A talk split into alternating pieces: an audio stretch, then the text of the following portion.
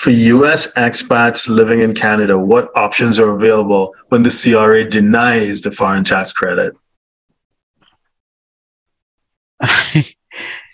okay. Oh. Now, the options available is because one of the things is if they've denied it, we need to understand the basis for it. So that's where we get into, we can file a notice of objection as well for the assessment that, uh, that you have received. And based on that, we had to, the devil is in the details. So we got to do a lot of digging to make sure and understand the basis why CRA would deny the foreign tax credit and the basis for that.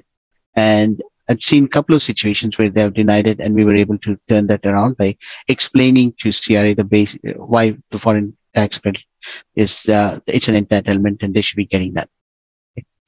Cool. Anything? Uh, no, I think uh, you mentioned it, um, uh, you know, well that uh, have to be based on the facts. Uh, need to understand.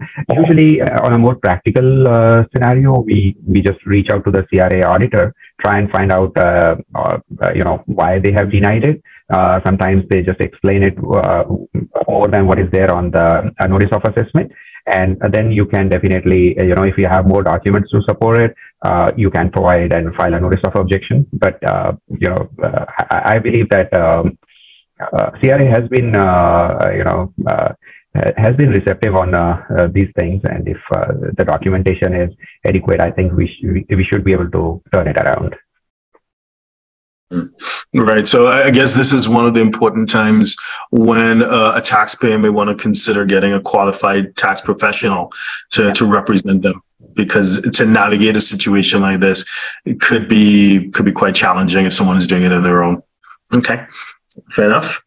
So if you're a six, seven, or eight figure investor, entrepreneur, or business owner who needs a tailor made solution from a qualified team of professionals, we can help you achieve the international lifestyle, the freedom, and even the tax savings you're looking for.